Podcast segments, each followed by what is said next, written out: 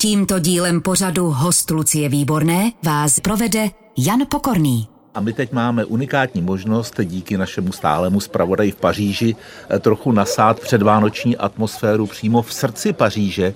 Zdravím eh, a vítám jako hosta radiožurnálu Martina Baluchu. Dobrý den, Martine.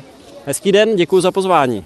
Který se vypravil s mikrofonem eh, vlastně až na dohled nebo na dotek katedrály Notre Dame. Platí pořád, Martine, že ještě rok a bude rekonstrukce vyhořelé katedrály hotová? Ano, platí to, alespoň takto eh, tvrdí prezident Emmanuel Macron, který tady to staveniště katedrálu Notre Dame navštívil skutečně před pár dny, před pár týdny a říkal právě, že katedrála bude otevřená 8. prosince 2024. Takže skutečně platí to, eh, co si přece vzal před eh, těmi už vlastně čtyřmi roky, když řekl, že chce postavit, rekonstruovat tu katedrálu Notre Dame do pěti let, protože ta katedrála vyhořela. Já teď stojím na těch místech, kde jsem vlastně před těmi těmi čtyřmi lety stát ani nemohl, protože tady to bylo všechno zabarikádované, byli tady policisté, stál jsem na takovém, no na tom mostě, který vede na ten ostrov Ile de la Cité, kde je katedrála Notre Dame, ale přímo před ní eh, to jsem nemohl, stál jsem spolu s ostatními novináři na tom mostě a tam tamtuť jsem vstupoval ještě vlastně s kufrem, protože jsem mířil ke katedrále rovnou z letiště. A ten sbor, který tam zpívá eh, vánoční písničky, ten jste si přivedl sebou, abyste potrhl vánoční atmosféru našeho rozhovoru, Martine? Ne, nepřinesl jsem si to sebou, sebou, ale mile mě to překvapilo. Jsou to děvčata, asi tak eh, počítám pět děvčat, mají sebou tašky, které jsou na zemi a krásně zpívají Koukám, že některé se dívají na telefon, jiné mají papír s textem, ale jsou to nějaké vánoční francouzské kolody. Vidím latinský slovník, takže asi studentky, protože já jsem měl podobný, ale krásně vy jste studoval, zpívají, lati- vy jste studoval latinu? No, studoval jsem latinu, no. Ještě za studií v, v Belgii. Proto máte tak dobrou francouzštinu. No, učí se to líp, ale díky tomu rozhodně ne. Co byste ještě dokázal říct latinsky? No, deklinace, jak se tomu říká, ale to už Aha. bych si nespomněl, takový ty rosa, rose, femina, feminé a možná pár laudo, latinských... Laudo, laudare ve Laudo, ano, laudo, laudare, a, ale už, už dohromady, dohromady nic moc, ty základy vyprchaly, no. Taková... Snad to takhle nebude s francouzštiny. ne, pak byla taková ta latinská uh, rčení, jako per risu multum cognoscere stultum. Ano, ale a jak ta est, kostky jsou vrženy Cezarovi, ano, no. takových rčení, ale tak to, to do nás hustili i na fakultě vlastně, na vysoký, to nejenom v tom Bruselu, v Belgii, ale těch rčení, to jsme měli celý seznam latinských citátů a museli jsme se to naučit a vždycky, když jsme se ptali, proč se to máme učit, tak to říkali, že to je součást toho humanitního vzdělání, že se to musíme naučit, že to patří do života. Ale občas se to hodí, občas se to někde objeví. No tak teď to máte kousek do latinské čtvrti, jestli si to dobře pamatuju. Pamatujete si to dobře, přesně tak. Já jsem tady přímo na tom parvis de Notre Dame, což je ten plácek, to hmm. uh, prostranství, náměstíčko před tou katedrálou. Byste se ptali, jestli se můžu dotknout katedrály, tak nemůžu se dotknout katedrály, protože ta je i teď obehnaná vlastně takovým plotem s žiletkovým drátem nahoře a na tomhletom plotě tam jsou vlastně obrázky, fotografie z rekonstrukce Notre Dame. Já se na jeden z těch obrázků dívám a ten vlastně znázorňuje tu přestavbu přímo uvnitř uvnitř katedrály a je tam velké lešení, protože je to tak, že eh, v katedrále Notre Dame vlastně vznikla katedrála z lešení. Obrovské množství toho lešení, tuny lešení přímo vevnitř té katedrály, tak aby mohli vyčistit všechny ty eh, prachem a vlastně s tím, tím, tím spáleným ty zdi, tak to aby mohli všechno vyčistit. Takže vznikla přímo v katedrále Notre Dame vlastně katedrála z toho lešení. Teď už částečně je to lešení vevnitř pryč, ale já když se podívám takhle na stranu té katedrály, tak ta je pořád obehnaná lešením. Vidím tam spoustu jeřábů, napočítám jeden, dva, rychle, co se takhle dívám.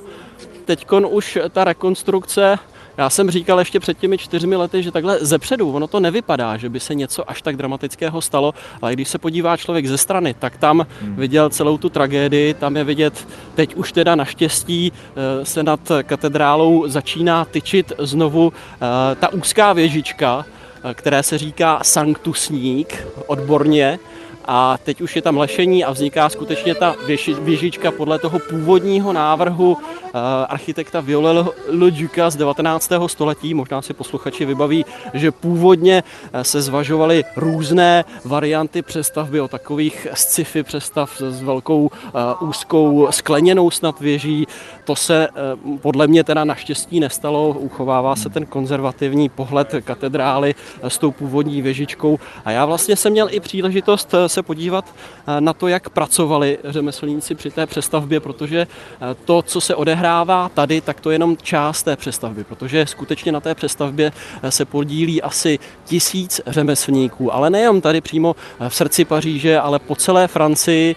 Já jsem byl u řemeslníků v řemeslné dílně na západě Francie, v takovém malém městečku jménem Tuár a tam právě dávali dohromady kusy téhleté věžičky, která tady teď roste Paříženům a byl to, byla to neuvěřitelná práce. Vlastně nejenom francouzi, ale potkám se tam i dva američany, kteří se na té práci taky podíleli, takže řemeslníci skutečně z celého světa tady jsou a podílí se na této historické přestavbě. Co se týká té rozhlasové kulisy, tak štěstí přeje připraveným, protože tam slyšíme v pozadí i typickou francouzskou tahací harmoniku. Ještě bychom mohli říct, Martine, jestli na té katedrále už je ten pověstný kříž nahoře, myslím, že ho tam nedávno dávali. Ano, ano, já ho takhle ze zdola nevidím, já vidím to lešení, vidím, že se tam tyčí ta, eh, ta věžička nebo ty základy, ty kontury té věžičky, ale už by tam ano měl být ten kříž, eh, vlastně ho tam dávali v době, kdy tu katedrálu navštívil i právě prezident Emmanuel Macron. Pamatuju si za svého krátkého působení v Paříži, že jsem usiloval o rozhovor s tím, kdo se stará v katedrále Notre Dame o zvony a bylo to neuvěřitelné administrativní martyrium s památkovým ústavem Paříže. Chtěli po mně nějaké žádosti faxem, ale bylo to před 13 lety. Když teď chce zahraniční novinář natáčet něco o katedrále, než v katedrále, je to snazší?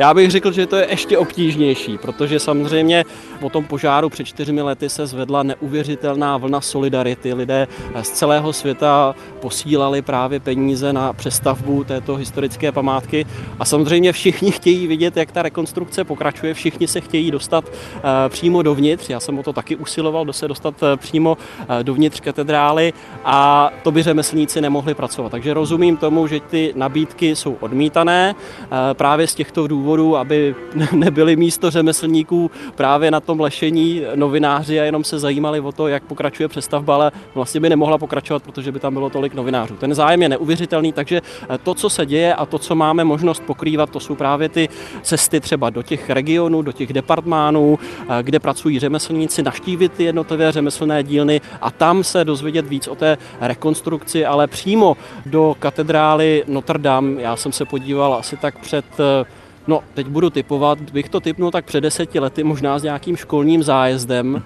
A o to, to je pro mě ještě možná dojemnější, protože vidím celý ten příběh té katedrály. Byl jsem vevnitř, teď eh, před těmi čtyřmi lety jsem viděl tu spoušť po tom hmm. požáru a teď se zase dívám, jak ta katedrála roste. Je to, je to krásný. Zaplať pámu, že se to všechno daří. Nicméně tu pochmurnější část událostí kolem katedrály potrhla taky smrt eh, toho muže, který měl rekonstrukci na starosti? Ano, je to tak. To byl generál Georges Len, se jmenoval ten muž, který vedl eh, rekonstrukci katedrály Notre Dame. Člověk, který ji řídil, který měl velkou autoritu taky. Já jsem s ním několikrát natáčel. Bylo to vlastně nedaleko odtud na nábřeží Montebello. Vy, bývalý zpravodaj tady v Paříži, si pamatujete, víte, že to je těsně naproti katedrále, tak jsme stáli hmm. přesně na tom nábřeží. Je, ještě je tam Zase... ten vchod eh, ke Montebello Disnev?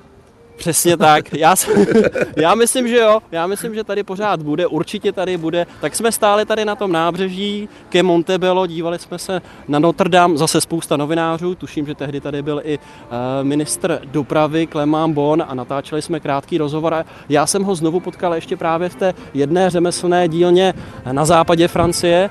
Natáčeli jsme taky krátký rozhovor. To už jsme byli jenom já, on a myslím, že jedna francouzská novinářka a on měl takový zvučný hlas, takový opravdu, když přišel do té řemeslné dílny, no, Konec konců byl to generál, takže si uměl zjednat pořádek na tom staveništi, když všichni tak jako pošlapovali váhavě, jestli bude nějaké prohlášení, nějaký tiskový briefing, tak on vrazil do těch dveří a tím zvučným hlasem řekl, že teď to teda spácháme.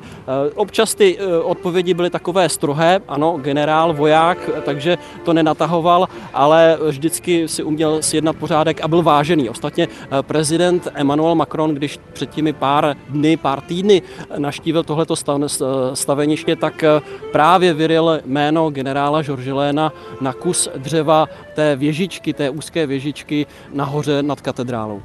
Pokud někdo z posluchačů radiožurnálu plánuje trávit eh, vánoční svátky letos nebo to období po nich mezi svátky a Silvestrem v Paříži, tak eh, ho čeká na tom prostranství eh, kolem Notre Dame ještě řada dalších zajímavých staveb nebo možností.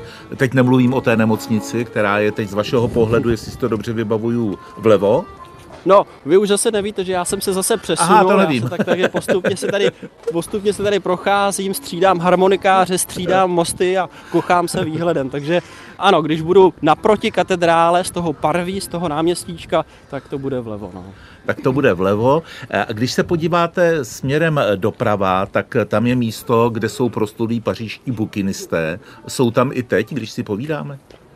Ano, ano, jsou tam, můžu se tam zkusit za nimi vypravit. Je tam taky, když se bavíme o té vánoční atmosféře, tak je tam taky těsně zatím vánoční trh.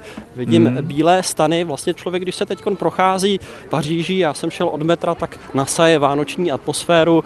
Viděl jsem v restauracích nápisy raclette, což je francouzský sír, eh, takový, který se dá rozpíct a francouzi ho eh, dávají na brambory, takže to je pochoutka a na to ti naháněči před těmi restauracemi lákali turisty, takže viděl jsem raclette a teď už jsem tady u jednoho z bukinistů, co tady... A ah, vidím Napoleona, Napoleona. Živého? No, přesně tak. No ne živého, ale obrázek Napoleona. Ostatně to není náhoda. Všichni hmm. víme, že rok 1804 Napoleon Bonaparte se svou manželkou Josefínou tady právě byli korunovaní na císaře a paní císařovnu, takže obrázek Napoleona s tím jeho charakteristickým dvourohým, dvourohým kloboukem. dá se, dá se myslíte, zeptat, že se, no, jestli se dá udělat nějaký improvizovaný rozhovor s bukinistou? Já se zkusím zeptat. Bonjour madame. Je suis désolé de vous déranger en fait. Non, non, pourquoi je En fait, je suis journaliste. Oui. Je fais un petit reportage comme ça en fait oui. euh, par rapport à la reconstruction. Oui. Est-ce que je pourrais vous poser juste deux questions rapides, ça vous embêterait? Bude. Zeptám se jí na rekonstrukci, zeptám se jí na to, co tady prodává a pak to přeložím. Tak pojďme na to, pojďme na to. Simultánně to bude překládat, to jste mistr, to jste mistr, Martin. Uvidíme, jak to vyjde, jak bude rychle taky povídat, paní, protože to já zase nejsem tlumočník konferenciér. Ne, to nějak dáme dohromady. Paní se obléká, má takovou červenou vestu. Buďte rád, že nemá žlutou. Ah, vous avez froid. Je peux vous demander votre nom. Tak tady je paní bukinistka, jmenuje se Veronique, má červenou vestu. Est-ce que je pourrais vous demander en fait euh, par rapport aux travaux, qu'est-ce que vous en pensez euh, Vous êtes ravi en fait que la cathédrale ça progresse aussi, aussi oui. rapidement Oui, c'est bien qu'ils qu aillent assez vite, c'est bien. On voit tous les jours les, les avancées, parce on voit les grues fonctionner, charger, décharger des... Já jsem se paní Veroniky ptal na to, jak eh, sleduje rekonstrukci katedrály Notre Dame a říká, že skutečně každý den eh, to pokračuje, to staveniště, občas přiváží kameny, občas eh, něco dřevěného. Vous, en fait, vous étiez là, en fait, non, il y a 4 ans? non. Non, non. non. Mais vous l'avez vécu, en fait, j'imagine, à la ah bah télé Parce que moi, j'étais là, le jour même, j'étais pas là. Le lendemain, je suis revenu le lendemain. Et quand je suis arrivé le lendemain, c'était... Veronika mi říká, že tady přímo na místě při požáru nebyla, že byla jinde, že byla mimo Paříž, ale pak se vrátila a že když se vrátila na to místo, tak to byl otřesný pohled, otřesný zážitek. En fait, je peux vous demander en fait, euh, qu'est-ce que vous vendez ici en fait Vous avez quoi J'ai vu euh, Alors, le Napoléon. J'ai un peu de produits pour les touristes et puis j'ai essentiellement des gravures anciennes et gravures originales. Tak já jsem se ptal, co paní tady prodává, co tady má ve svém stánku. Říkala, že to je taková všeho chuť, že tady má skutečně i osobnosti, historické osobnosti. Ptal jsem se samozřejmě i na toho Napoleona, kterého jsem tady viděl, ten obrázek Napoleona. Říká, že tady má i jiné historické osobnosti. Ptal jsem se, kdo u ní nakupuje. Říká, že převážně turisté, ale když jsou letní prázdniny, takže prý i francouzští turisté, kteří přijedou z departmánů, z regionu eh, se podívat do Paříže, tak se u ní, se u ní zastaví. OK, d'accord, merci, au revoir. Když jsme slyšeli zase tady tu zvukovou kulisu za tím rozhovorem, tak občas tam projede motorka, občas tam projede skútr, což je taky fenomén pro Paříž. Paříž a italská města a francouzská města, to jsou ráje, to jsou meky skútrařů. Je to tak i teď v zimě? Je to tak, je to tak. Já mám dojem, že to tak je vlastně celoročně. Celoročně. Já se musím přiznat, že co se týče těch No, no teď to no. zrovna slyšíte. Motorka, ale to nebyl žádný skútr, tohle to bylo opravdu výkonnější. Ano, vozidlo, to trhalo stroj. asfalt, to bylo slyšet. To trhalo asfalt, no nevím, já se nebudu pouštět do té značky, protože nejsem úplně znalec, ale je to tak, že těch motorek, skútrů je tady opravdu přehršel a pro řidiče musím se přiznat, že to je opravdu adrenalinový zážitek, protože nestačí už si kontrolovat jenom auta, jedna strana, druhá strana, to by tak ještě šlo, ale ty skútry, to je opravdu rychlost, protože oni kolem vás projedou, ale mění se to, mění se to, protože Paříž je čím dál tím víc taky cyklistickým městem. Tady se koukám na tu cestu, na tu silnici u katedrály Notre Dame, teď tady projíždí turistický autobus, před ním ta motorka, ale hned vedle je tady velmi široký takový opravdu eh, jak bych to řekl, takový opravdu ne žádný úsporný cyklistický pruh, ale vejdou se sem, no já bych typnul tak možná pět, šest cyklistů vedle sebe, ale na šířku, skutečně velkorysý cyklistický kruh vedle, vedle katedrály Notre Dame. Povídáme si se zpravodem Českého rozhlasu v Paříži Martinem Baluchou. My se k té cyklistice můžeme vrátit třeba v další části eh, našeho rozhovoru. Já bych eh, s dovolením, protože jsem ještě nejedl, tak bych eh, teď řekl pár slov k tomu rakletu třeba, nebo k té gastronomii, ale vy tam ukazujete asi na to místo, kde jsou takové ty proslulé uličky, úzké uličky s restauracemi, kam ale chodí, pokud někdo tak zejména turisté. Tuším, že se tam tomu místu přezdívá Rue de la bakterii? Protože ano, to tam... ano, je to tak, úzké uličky a hojdele bakterii, to jste měl na mysli to, že ta kvalita není hmm, úplně mm. nejlepší. Je, je to tak, ale viděl jsem zrovna belgické turistky, které eh, se nechaly zlákat. Já tady jsem teď před tím eh, vánočním trhem, koukám, že tady je Mikuláš, no to není žádný Mikuláš, to je opravdu spíš Santa Claus oblečený v červeným. Ano, ano. Udělejte rozhovor se zvonečkem. S, tím tvorem. to nevím, jestli... Tak on už a, svoje řekl, no, udělal hu, hu, hu. no a teď jsem zrovna na tom, na tom trhu Co tam mají? s bílými stánky, vánoční ozdoby, náušnice, když se procházím dál, tady dítko v kočárku nespokojené, náušnice, tady mají svetry, o kousek dál taky ještě nějakou bižuterii, ale tamhle, já mířím tamhle a mířím nejenom po vzhledu, ale i po čuchu, protože to jsou síry, raklet taky, gouda. Mají tam kantal? Uh, myslím, že jo, kantal. Ale tamhle je reblešon, ano, tamhle bude konté, tvrdý kravský sír, no ale voní to opravdu krásně. No a dokážete si představit ten stánek, to je v obležení, v obležení turistů na dohled od katedrály Notre Dame. No co může být lepšího, no, kupovat si sír. No, jedete na Vánoce stojí? domů, Martine? Jedu, jedu domů. Má, máte nějakou objednávku? Já vám potom pošlu krátkou textovou zprávu, bude dlouhá. A to vlastně všechno na takovém malém plácku, na, v malinkých zahrádkách naproti katedrále Notre Dame. Posloucháte podcast Host Lucie Výborné. Povídáme si se spravodajem Českého rozhlasu Martinem Baluchou z různých míst eh, francouzské metropole. Tu rozhovorovou reportáž jsme přetočili, protože v den, kdy vysíláme, tak je v Paříži návštěvou prezident republiky Petr Pavel a Martin bude mít určitě hodně práce s pokrytím téhle návštěvy. Když jsme se rozloučili u Notre Dame, Martine, tak eh, jste se stihnul dostat kam? Kde jste teď?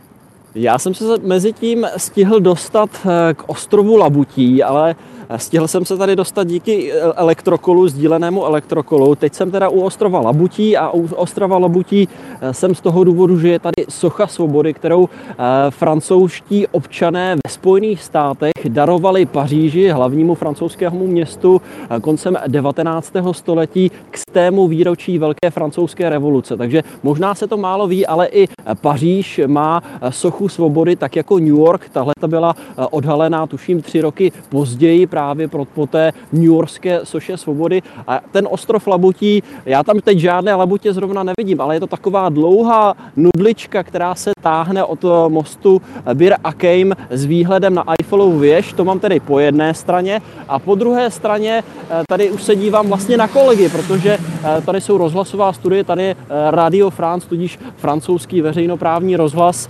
Podle, vedle mě možná slyšíte silnou kulisu, protože tady projíždějí auta a hned vedle je právě ta velkorysá cyklostezka, po které já tady jezdím a za chvilku zase pojedu, ale ještě bych se rád zastavil eh, hned eh, vlastně naproti, jak se dívám na Radio France, francouzský rozhlas, tak eh, mluvil jsem o té prestižní části toho Labutího ostrova Socha Svobody, tak tady na druhé straně je takový méně příjemný pohled na pařížskou metropoli, protože tady pod mostem bydlí několik bezdomovců, vidím několik stanů, a tady zrovna přede mnou několik kytek, takže nejenom, že tady mají ty stany, ale vidím, že to si docela tady krásně vyzdobili, mají tady kytky, ale bydlí tady ve stanech několik, několik bezdomovců, nedíval jsem se blíž.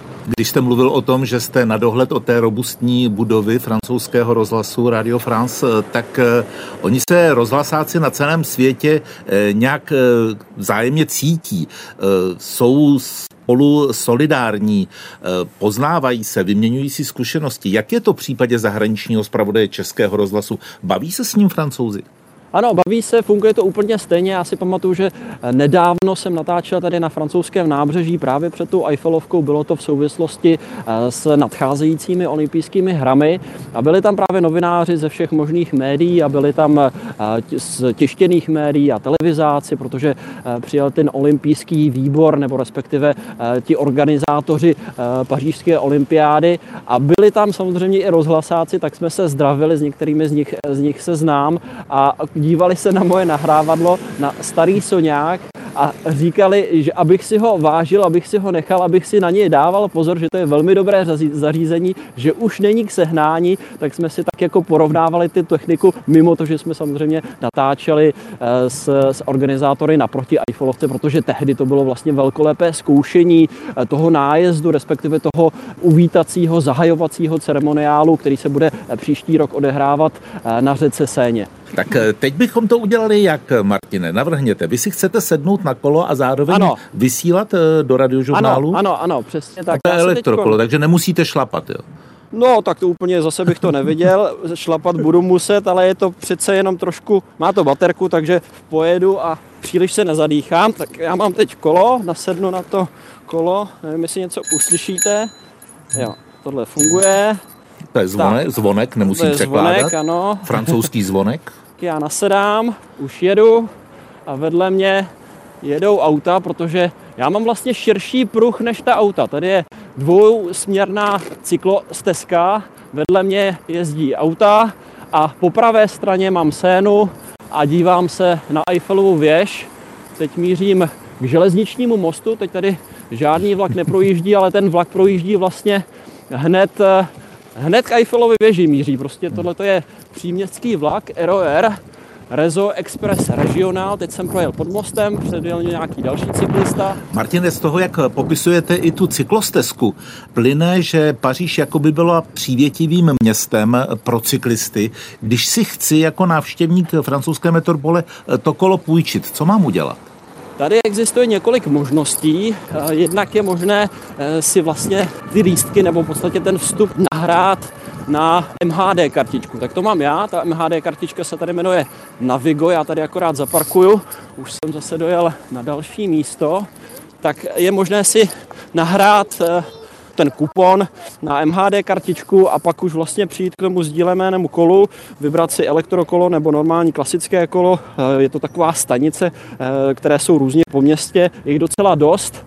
No a tam už si můžete vybrat to kolo a, a svést se. Já musím přiznat, že, ta, že Paříž udělala opravdu velký kus práce, co se týče cyklostezek, jsou, jsou dobře udělané, jsou oddělené od běžné dopravy, od aut, takže já se nebojím jezdit na kole i v centru města se svým synem, mám ho na sedečce vzadu a teď jsem přímo před Eiffelovou věží a sem taky jezdíme, takže Paříž udělala v tomto velký kus práce a velký krok dopředu. Povídáme si se zpravodajem Českého rozhlasu v Paříži Martinem Baluchou, který od ostrova Labutí dorazil na elektrokole po cyklostezce k Eiffelově věži. Je tam nějaký problém s tou výslovností? Nemá to být Tour de Fel? A my říkáme Eiffelovka?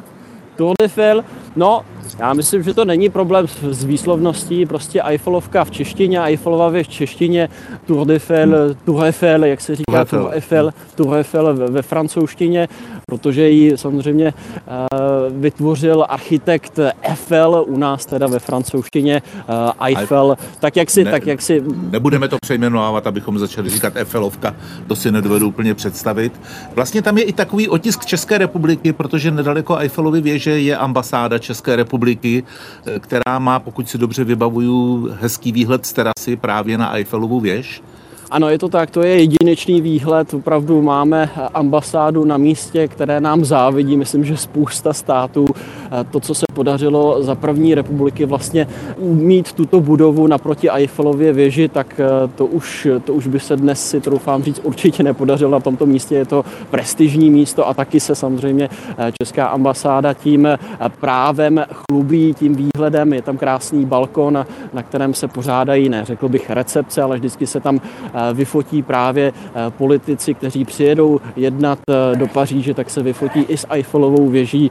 Jsou tam jednání, hned vedle je konferenční, konferenční sál a je to opravdu srdci Paříže. V srdci Paříže, kde jsem i teď já, já se dívám na jedné hmm. straně skutečně na tu Eiffelovu věž a na druhé straně je most Bir Akem, který je taky velmi známý, protože před nedávno, pár měsíců je to tady právě na tomhle místě vytvořili nebo pojmenovali tady vlastně tu část, tu, po které se chodí, tu pěší část mostu Bir Akem, protože je to skutečně most, kde jezdí i metro, nadzemka, tak tu část, kde, kde chodí turisté, tak tu pojmenovali po slavném herci Belmondovi, protože on tady kdysi i natáčel slavný film se svými proslulnými kaskadérskými koustky, protože on, on jel vlastně na tom metru, na střeše toho metra, už si teď nevybavuju, ale natáčel přímo na tomto místě a tady mu slavnostně odhalili pamětní deska tady byla a odhalili mu právě, pojmenovali tu pěší zónu na mostě Bira Akem. Když už jste v tom svém reportážním popisu mluvil o vzpomínkových předmětech, artefaktech, tak vám chci připomenout ten uhlík, který jste svého času sebral u katedrály Notre Dame a vyměnil ho za kus berlínské zdi. Jak to bylo?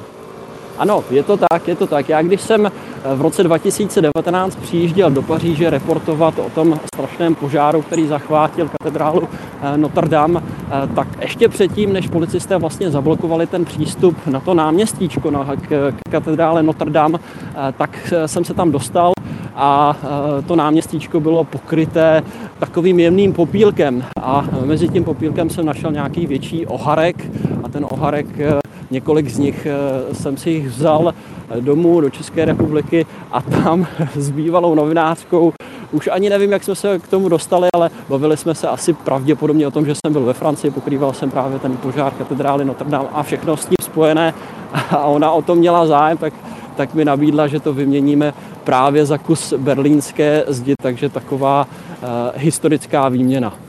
Podívejme se, Martin, na tomhle místě do budoucnosti, do blízké budoucnosti, do roku 2024 a na letní olympijské hry, které bude Francie hostit. Už se tam něco odehrává hmatatelného na Martových polích? Já jsem teď přejel zase o kousek dál. Jste v jednom kole. Trocadero, to se mění. Probíhá tam rekonstrukce. Eiffelova věž, tam už žádné lešení není, bylo tam.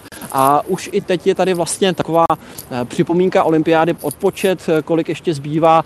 A když eh, se promítneme do toho roku 2024, tak už jsme říkali, tady budou závodit triatlonisté, přímo v Séně budou plavat a mluvili jsme o parku Martovo pole nebo Martova pole, který je těsně za Eiffelovou věží a tam budou soutěžit a závodit beach volejbalisté, bude tam mobilní velká tribuna a ještě o kousek dál, hned za parkem Martova pole, tam budou zápasit judisté, včetně našeho judisty Lukáše Krpálka. Vy pořád jedete, Martine? No teď jsem se zastavil, teď jsem se zastavil, Protože občas ale... nám v tom něco cvakne, v tom spojení, tak jsem si říkal, jestli šlapky by nechtěli promazat nebo něco takového. Už jsem říkal, jo. že my, my natáčíme tenhle rozhovor v předstihu, protože v den, kdy ho budeme vysílat, bude návštěvou v Paříži prezident republiky Petr Pavel. Jak se na to připravuje zahraniční zpravodaj Českého rozhlasu? No, samozřejmě se snaží získat co nejvíc informací o tom, co tady pan prezident Petr Pavel Eh, bude je dělat, s kým bude jednat, eh, dozvědět se co nejvíc informací o tom zákulisí. Eh, to se člověk dozví, nebo dozvěděli jsme se i díky tiskovému briefingu, který uspořádal Pražský hrad. Ještě mám v plánu natáčet s velvyslancem Michelem Fleischmanem, českým velvyslancem tady v Paříži, abychom připravili další ještě vstupy a zprávy na ten den kdy prezident, prezident Petr Pavel přijede. Povídáme si s naším zpravodem v Paříži, Martinem Baluchou. Teď bychom mohli odhlédnout od té klasické profese zpravodaje Českého rozhlasu, který se zabývá tím, že představuje českým posluchačům politický, společenský a další život Paříže. A kdybychom se podívali eh, na francouzský štědrý večer nebo na vánoční svátky, jaké tam jsou zvyky? Co se týče jídel, samozřejmě francouzi jsou gurmáni, takže to, co se podává na vánoční stůl, tak to je velmi důležité. Každá rodina to má trošku jinak. Někde se podávají eh, mušle, někde se podává ta klasická kruta na kaštanech, eh, dant au marron. Eh, někde se podává drůbeží, někde jsem slyšel, že i se podává losos. No a pak samozřejmě nesmí chybět nějaká sladká tečka, takže podává se takzvaná bûche de Noël, což je eh, vánoční poleno v doslovném překladu. Je to v podstatě taková sladká roláda, ta se podává taky koláče. Teď zrovna dneska jsem byl v supermarketu, viděl jsem taky koláč, který se jmenuje Frangipane, Pen, což je tříkrálový koláč. Je to takový koláč s mandlemi, eh, který se taky podává v období těch vánočních svátků. Je toho spousta taky samozřejmě, eh, co se týče nápojů, tak eh, francouzi mají rádi šampaňské, mají rádi šampaňské, mají rádi kremány. Hodně v poslední době se zase v souvislosti s inflací mluví o tom, že šampaňské podražilo. Je to nápoj, který už si dneska eh, ne všichni francouzi můžou dovolit, stojí 30, 35, 40 eur v přepočtu 700, 800 korun, takže ne všechny domácnosti jsou připravené za to utrácet. A stále více ukazuje, že francouzi eh, kupují, když už kupují, tak kupují eh, šumivá vína, právě ty kremány, nebo třeba italská šumivá vína, která jsou i třeba pětkrát, šestkrát levnější. Když jsem se pídil po reakci velkých domů, vinařských domů, které produkují právě šampaňské, tak nevypadalo zase, že by je to až tak eh, samozřejmě eh, chtějí, aby ty prodeje i ve Francii byly, eh, byly vysoké, ale oni vyvážejí velkou část té produkce do zahraničí a tam se jim daří vyvážet stále víc a právě i tím ty prodeje, ten prodej udržovat na velmi, velmi dobré úrovni pro ně. A Ježíšek ve Francii chodí kdy? 25. Ale už třeba ráno. Tak, Přesně tak, je to tak, že už eh, děti objeví ty dárky pod vánočním eh, stromečkem nebo se předávají ty dárky, takže eh, je to takové překvapení pro ty děti často hned po probuzení. Ale předpokládám, že Baluchovi pojedou na svátky domů do České republiky. Baluchovi budou letos v České republice. Minulý rok jsme byli tady ve Francii, zkusili jsme si ty francouzské svátky, vánoční svátky se vším všudy. Letos tedy za rodinou do Česka. Tak se na vás tady těšíme. Děkujeme, Martine, moc za vaši skvělou spravodajskou práci. Děkuji za tenhle reportérský rozhovor, který jsme spolu navzájem vedli mezi Prahou a Paříží a přeju pevné zdraví vám i celé rodině a požehnané svátky. Naschledanou. Já moc děkuji za pozvání a přeji krásné svátky všem našim posluchačům. Všechny rozhovory z hosty Lucie Výborné můžete slyšet na webu radiožurnál.cz v aplikaci Můj rozhlas i v dalších podcastových aplikacích nebo na YouTube kanálu Radiožurnálu.